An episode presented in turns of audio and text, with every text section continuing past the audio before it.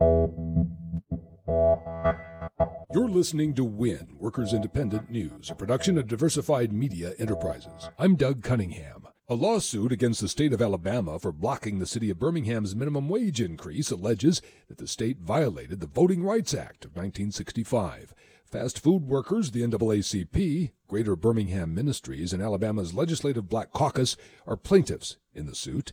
Alabama is one of five states with no statewide minimum wage law. The suit seeks an injunction compelling Birmingham Mayor William Bell Jr. to enforce the city's minimum wage increase to $10.10 an hour. Representative John Rogers, one of the suit's plaintiffs, says, quote, when colleagues take racist actions that strip black Alabama residents of their political power, we cannot remain silent. It's unfortunate that the only way to protect the will of voters is to file a lawsuit against your colleagues, but sadly, in Alabama, that's the case. Birmingham passed the minimum wage increase last year, but the state blocked it.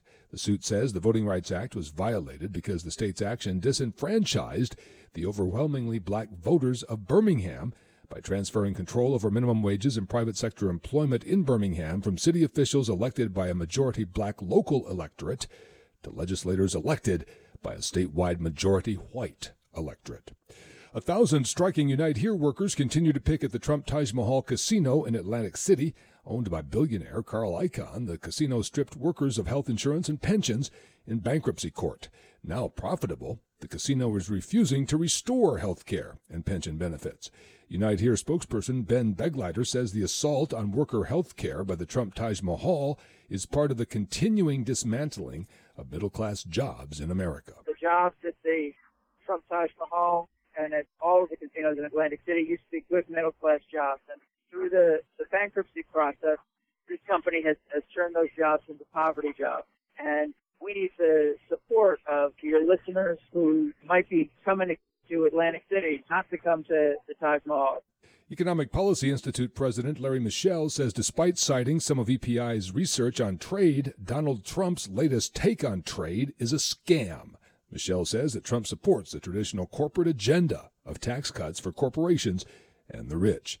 Mishel also says when talking about trade in an effort to appeal to working class voters, Trump never mentions the Republican Party's leading role in disempowering workers over the last four decades.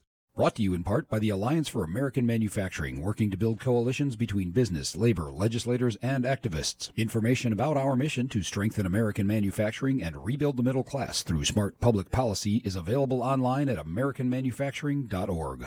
You've been listening to WIN, Workers Independent News. For more information, visit laborradio.org.